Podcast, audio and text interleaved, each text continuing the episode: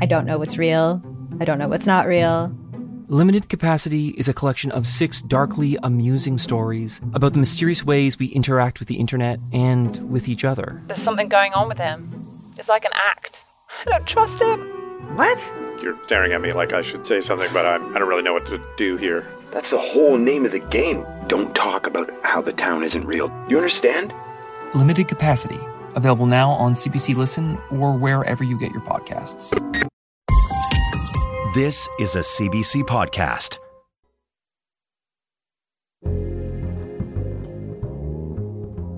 I'm Jonathan Goldstein, and you're listening to Wiretap on CBC Radio 1. Today's episode Rebirth. When I left, I had no plan of being gone this long. I just sort of had this sense that the world was so much bigger than like our little corner of it, really. This is Emily Richmond. For the past four years, she's been sailing around the world on a tiny boat by herself. During that time, she's been to a dozen countries on four continents, and she's docked at countless ports. I spoke with her via Skype on her last night in Borneo, where she was hiding out from the rain before setting sail again the next morning. I tend to stay in places like at least a month or two. So I've like had all these different boyfriends in different places, like you know, boyfriends named like Turtle Eyes and named after like spirit guides and stuff like that. And you that becomes your life when you're there. Like you you hunt for your food or you you dive and spearfish and ride horses and like I mean literally from month to month everything about your life changes. Speaking to Emily, you get the sense that in these past few years, she has lived dozens and dozens of lives. With each port, she's offered a chance to start fresh, to be reborn onto the shores of a land where no one knows her. But there was one place Emily landed where her rebirth transcended the myth of the traveler and suddenly became something more literal. While sailing around Papua New Guinea, Emily stumbled upon a cargo cult. A cargo cult is a religious movement which arises in certain isolated tribal societies. After having sudden contact with modern technology, these groups form, believing cargo to be bestowed from a supernatural source.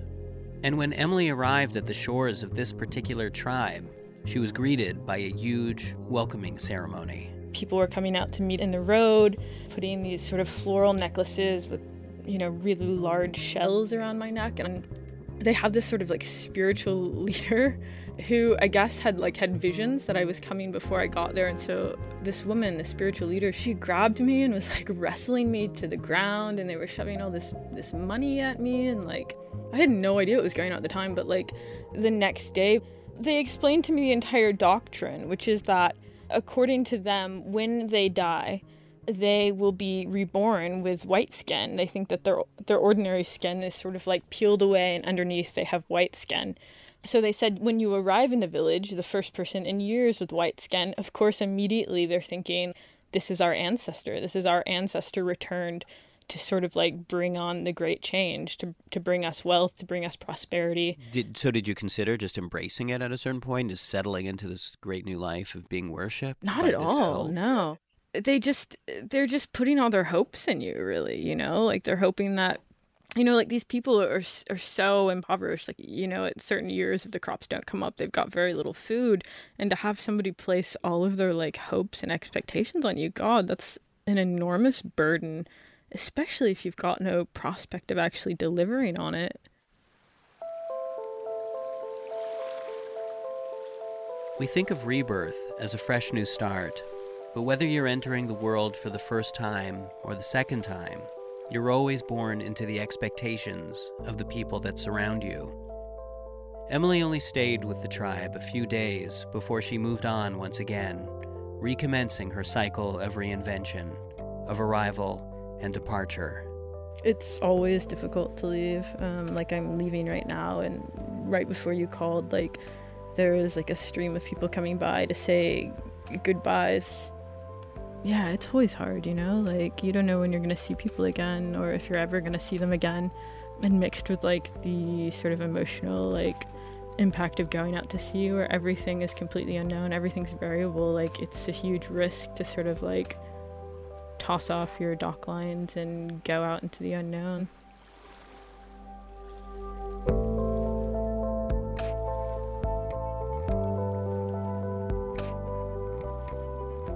Hi, my name is Steve Callahan, and in 1982, I was lost at sea for two and a half months. Steve Callahan also found rebirth at sea, but only after facing death. When he was a young man, not yet 30, Steve's marriage fell apart and he was adrift. Fed up with the pressures and disappointments of human connection, he fled across the Atlantic in a small sailboat in search of freedom and adventure. After a few months, sailing around Europe and the western coast of Africa, Steve headed out into open waters once more for his return journey home. I sailed out about uh, a week or so and was having a pretty decent time of it actually, uh, although the weather was getting pretty rough. And uh, the night of February 4th, 1982, something hit the side of the boat at night I always presumed it was a whale, but it could have been a shark or some big creature, maybe a sea monster. Who knows? Uh, there's a big bam in the side of the boat, and a lot of water rushed in, and sinking the boat very, very quickly. Uh, it was filling up with water. I leapt up and grabbed all my emergency gear, got up on the deck, and inflated the life raft, and bailed out just before morning, and went drifting off with the winds and the currents.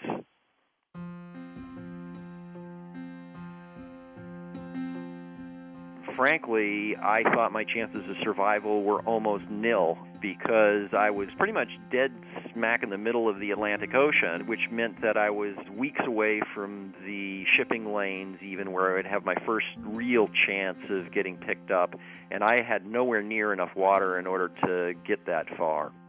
So there were times where I felt in my most desperate moments that, well, here I am, I'm going to die, and nobody's ever going to know what happened to me. So it was a really, really depressing time, and it lasted about two weeks, which was the period of time it took me to learn how to produce water, catch food, you know, get familiar with the raft, and slowly that evolves into basically living like an aquatic caveman.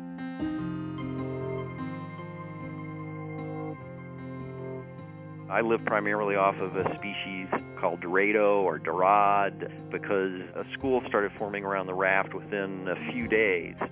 They use the raft as a kind of uh, rendezvous point, and they proved to be very smart and capable the spear guns that I used to catch the fish was a really small spear gun, almost a, a bit of a toy, and it wasn't really made for catching these large fish. And they would pull the the shaft of the spear out and break it. So every time I put it back together and made it a little bit better, was a great day. Uh, you know, basically the entire experience of survival is like life, but in extremes. The lows are incredibly low, and the highs are incredibly high. You know, you have a little failure that in normal life wouldn't make any difference, but it could kill you out out there. So it's it's really depressing. On the other hand, producing in just a little bit of water, just enough to drink, say, or something like that, was this huge moment of elation so it's it's very volatile emotionally because there's no there's no backup. Anything can go wrong and kill you at any moment. But um, there were many things I saw that were beautiful, and in fact, there's a passage in the little log that I kept. I you know I scribbled on on these bits of paper, and it was after some particularly spectacular night, you know, amazing stars and looking out and seeing all the Dorado around the raft, like little silver platters hovering under the raft because, you know, there's all this bioluminescence in the in the ocean. Anything that goes through it creates all these like billions of teeny teeny fireflies and just amazing stuff and I wrote, you know, well, this is a view of heaven from a seat in hell. It was not a pleasant place to be. It was a horrible place to be, but there were really amazing things that I witnessed through going through it.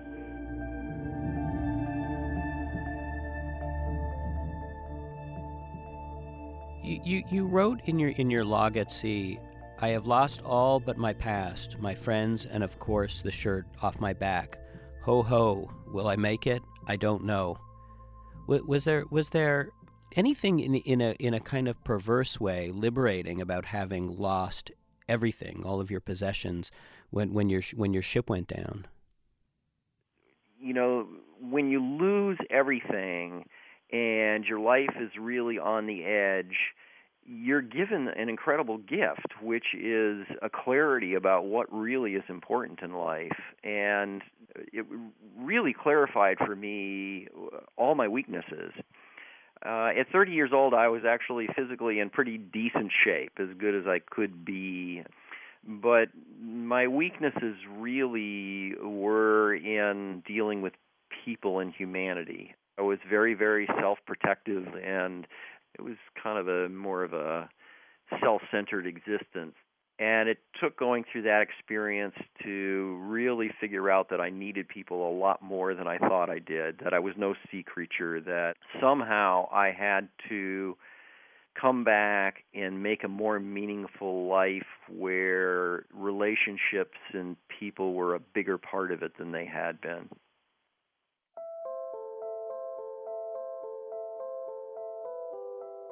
After two and a half months, I did actually pilot my way across the Atlantic, and I ended up about 60 miles south of where initially I was headed. And when I first landed, I was I was born. It was like literally being reborn, like a baby, in terms of you know colors and sounds and things. Were like I'd experienced them for the first time, and you know it's like all my senses were stuck into an electric socket or something or other. It was just like everything was highlighted. But then uh, I also was very naive again about people. I had over romanticized people. And I guess over the years, what I've come to grips with is that despite the fact that we can be selfish and all these things, there's also our capacity to have compassion and be generous and be kind. And that really is something that has changed my life a great deal. I have healthier relationships, and there's a bit more feeling of connection to other people and purpose in life.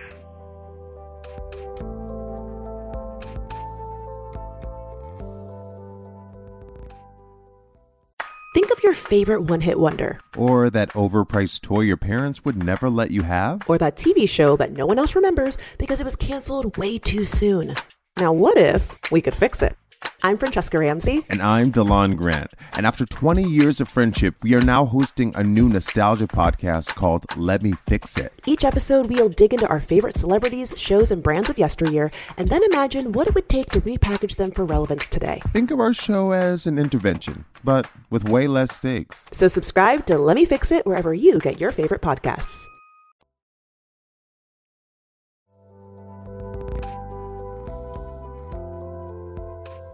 If I had the choice, I would choose to be reborn as a turtle, as it floats through the depths of deep, soft water. Oh yeah, is that that's what you'd like to be reborn as, uh, as a turtle? Well, first of all, if I was reincarnated into a dragonfly, I wouldn't find that very fun because they only live two days, and then like, oh, I have to die now again. but yeah. A turtle can live over 200 years. So it's about quantity as much as quality for you. Yeah, yeah.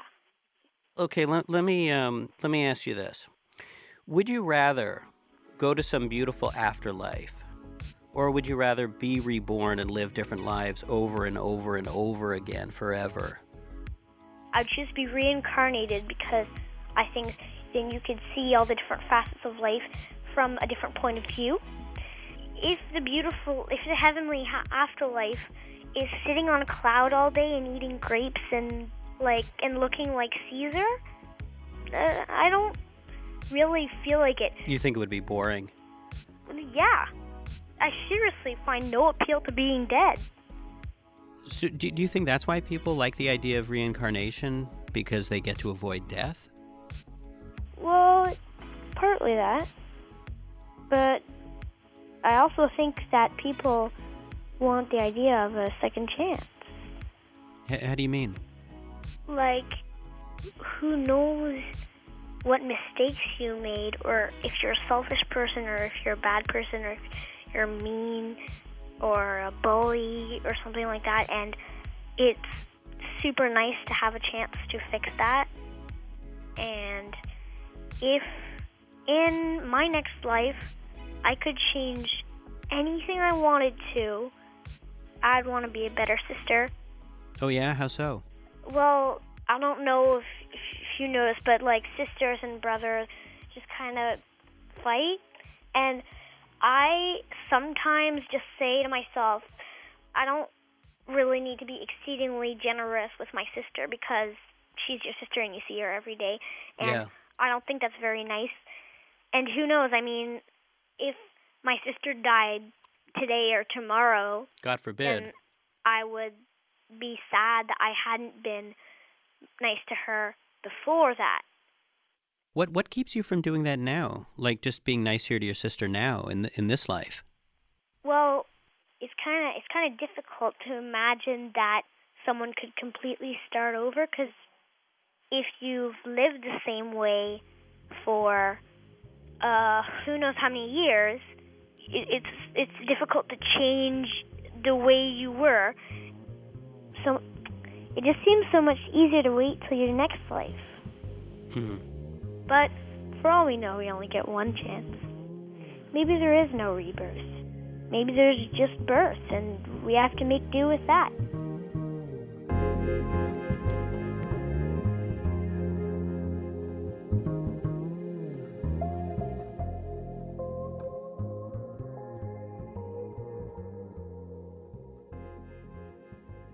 After a long, terrible struggle in their cave near the clearing in the trees, Grub and Thack held their newborn.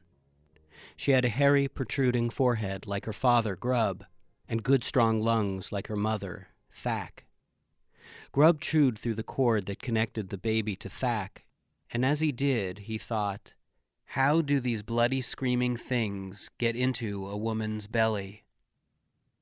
Later that night, by the fire, Grub tried to remember where he was before he came out of his mother's belly.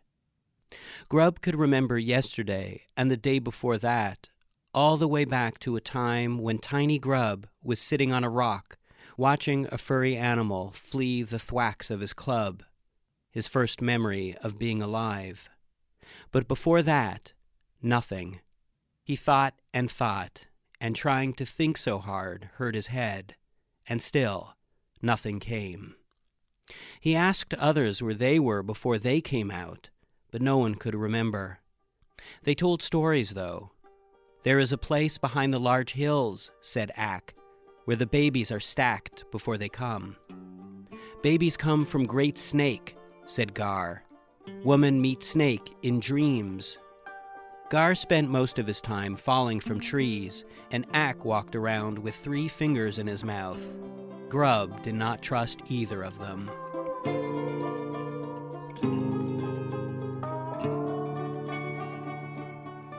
Grub needed to know the secret because he wanted to have more babies. His neighbor Ruck had about ten Atok, Par, Gog, Ta, Ruck Jr., Fog. There were so many he couldn't keep track. They were hardy children, too. One two year old had a beard almost as thick as Grub's.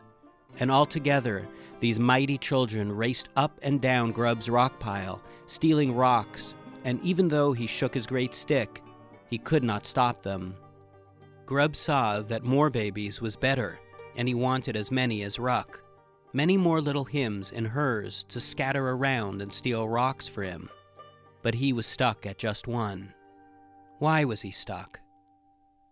Thack saw Grub was sad, and she did not want him to be sad. She wanted him to be happy for one baby, which was something, not nothing. She told him to go ahead and give the baby a name. Gag, Grub said. Gag was his mother's name, or maybe his father's. He was not sure. He'd not seen either in a long time. Gag and other Gag had both died long, long ago. While gathering fruit, they had been stepped on by mammoths.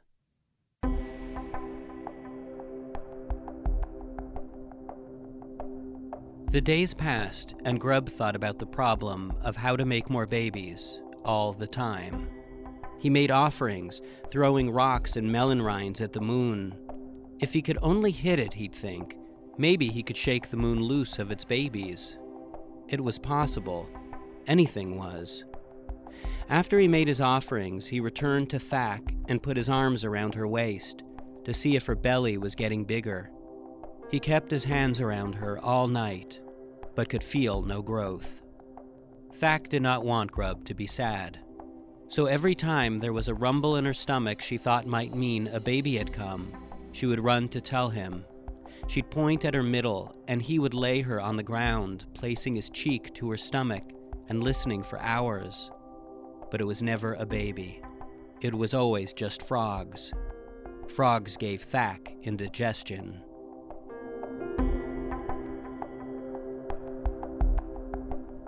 Was it connected to the lightning somehow? The forms he saw in the clouds? The plants Thack ate? Should he dance in the big fire? Scream at the big tree? The medium tree? Beg old fat man in the sky? Make Thack squat over the fire while he cooked a fish? Could he get a baby in him? He'd not ever seen a baby in a man, but maybe he could be the first. Did the ostrich dance make a baby? The alligator dance? Licking trees? Licking belly?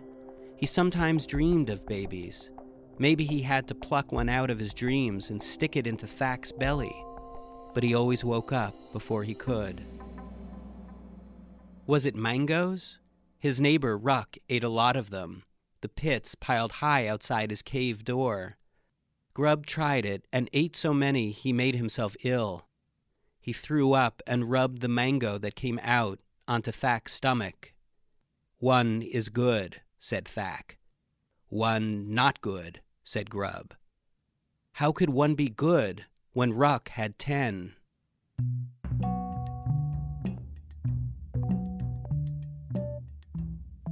After a useless day of dancing, screaming, and throwing things at the sky, Grub came home to the cave. It was getting dark, and Grub was sad. Thack did not want him to be sad. She wore her good summer warthog pelt to cheer him up. It gave Grub ideas. Thok Thok? he asked hopefully. Thok Thok, answered Thack. They laid themselves down upon the earth, and Thack took Grub into her arms and offered him the comfort of warm, hidden places. The next morning, Grub would do all his dances, make all his offerings, and nine and a half months later, when the new baby finally did come, Grub knew for sure that of everything he tried, it was the alligator dance that had been the secret all along. He could tell by the baby's sharp teeth. And so every morning he would repeat the dance, hoping for Thack's stomach to rise once more. He would dance all day, and sometimes the dancing was good, and sometimes it was not.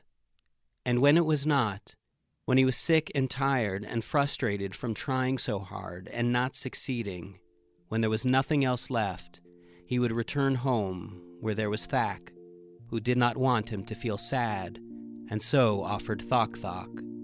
And sometimes, Thok Thok lasted well into the night.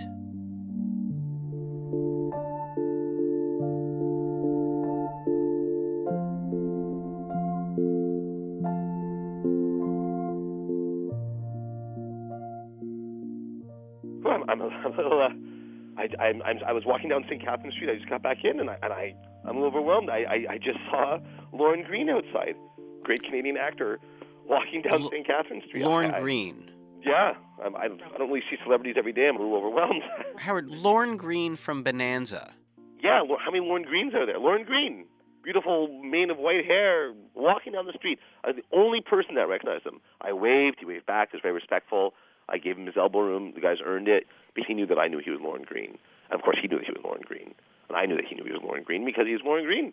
He looked great. Lorne Greene, Howard, who died in, in the late 80s. Well, he died. He died like you know, like a celebrity death, like like Johnny Carson's dead, or you know Janis Joplin's dead or whatever. Like, They're the dead. Howard. They're dead, but they're celebrity dead. It's not the same thing. It's not like a normal mortal human being who dies and gets buried and stuff. Well, Howard, I have. I mean, they're they're just as mortal as as you were. Haven't you heard the expression "celebrities"? They're just like you and me. That encompasses the fact that they die. They're of flesh and blood. So you're saying to me that like Elvis is dead and, and, and Michael Jackson's dead and Tupac and all those they are very dead. much dead. Yes, I don't, you're, you're just so naive. I don't know what to I tell am. you. These are celebrities. They don't die like normal people. They need to find a way to reintegrate into society. So there's a huge mechanism involved to fake their deaths. It's a ruthless world, you know, the celebrity world. I mean, it's just nonstop action. They have no privacy, you know, So you think so? All these celebrities, they've all faked their deaths. the vast majority. Mm-hmm. When you hear the little murmurs of so and so is still alive, and you know John Lennon's still alive, and Paul McCartney's still alive, and all that kind Paul of stuff. Paul McCartney is alive. No, see, that's the irony. Paul McCartney's actually dead, and John Lennon wears Paul McCartney's face. And where where do you get this from? You never heard like the quote people say, like you know, so and so is dead, but they live on through their music. Yeah, that's an expression that mean that's it's figurative. I mean, it means that you know we continue to enjoy their art. No, they want you to think that it's figurative, but it's really it's literal. No, I think Howard, it's art. You know, makes us you know immortal. And that's the worst kind of immortality I can imagine. Just to have your stuff resonate through the years. What does that mean? To be actually immortal. That's the goal. You know, the day after your alleged burial, you sit down, you have a big steak dinner, followed by a big fat cigar. Okay, so then by your logic, if I'm a bit of a celebrity because of you know the radio show, that would that would make me immortal also. What? No, no. You're gonna die, die, and it's gonna be like early, you know, like premature style. Uh-huh. You're not gonna live forever, nor will your work. Okay. How are you gonna be a celebrity? From what? Maybe you committed some kind of unpardonable crime or something, some horrible, awful crime. Kind of be like a celeb. On Wiretap today, you heard Nelika Dager, Howard Chackowicz, and at the beginning of the show, you heard Emily Richmond, whose journey can be followed at bobbyroundstheworld.com. You also heard Steve Callahan, author of Adrift 76 Days Lost at Sea. Wiretap is produced by Mira Burt-Wintonick, Crystal Duhame, and me, Jonathan Goldstein.